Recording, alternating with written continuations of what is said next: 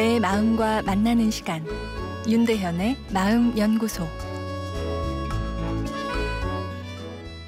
안녕하세요. 화요일 윤대현의 마음 연구소입니다.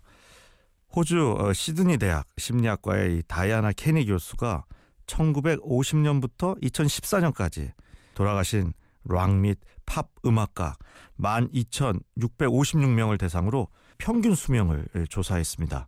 그런데 락 팝스타를 포함한 대중 음악가의 수명이 이 70년에 걸쳐 지속적으로 동시대에 미국 대중의 평균 수명에 비해 25년 정도가 짧았다는 결과가 나타났는데요.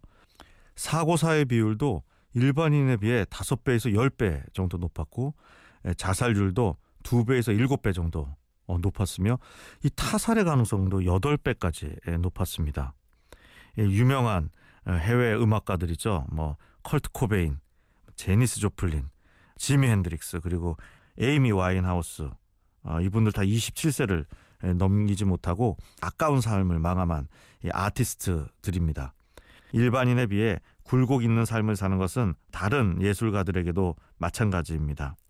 뉴욕의 표현주의 미술가들과 우울증, 그다음에 약물 중독과의 관계를 조사한 이 하버드대의 연구를 보면 일반인에 비해 표현주의 미술가들이 위의 문제들을 더 많이 갖는 것으로 서로 연관성이 있는 것으로 나타났죠.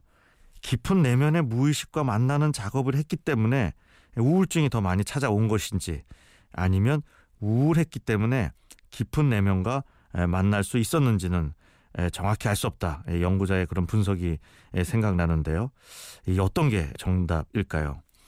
수년 전 그 영국 정신의학회지가 30만 명을 대상으로 시행한 연구를 보면 정서적 기복이 심한 사람이 그렇지 않은 사람에 비해 창조적 직업을 가지는 빈도가 150%나 많았다고 합니다.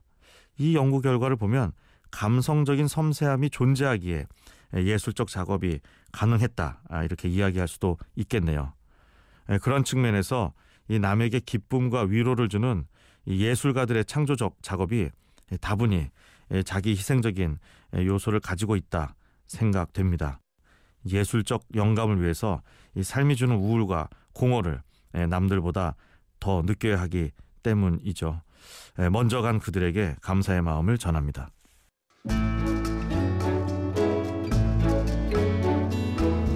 윤대현의 마음연구소. 지금까지 정신건강의학과 전문의 윤대현 교수였습니다.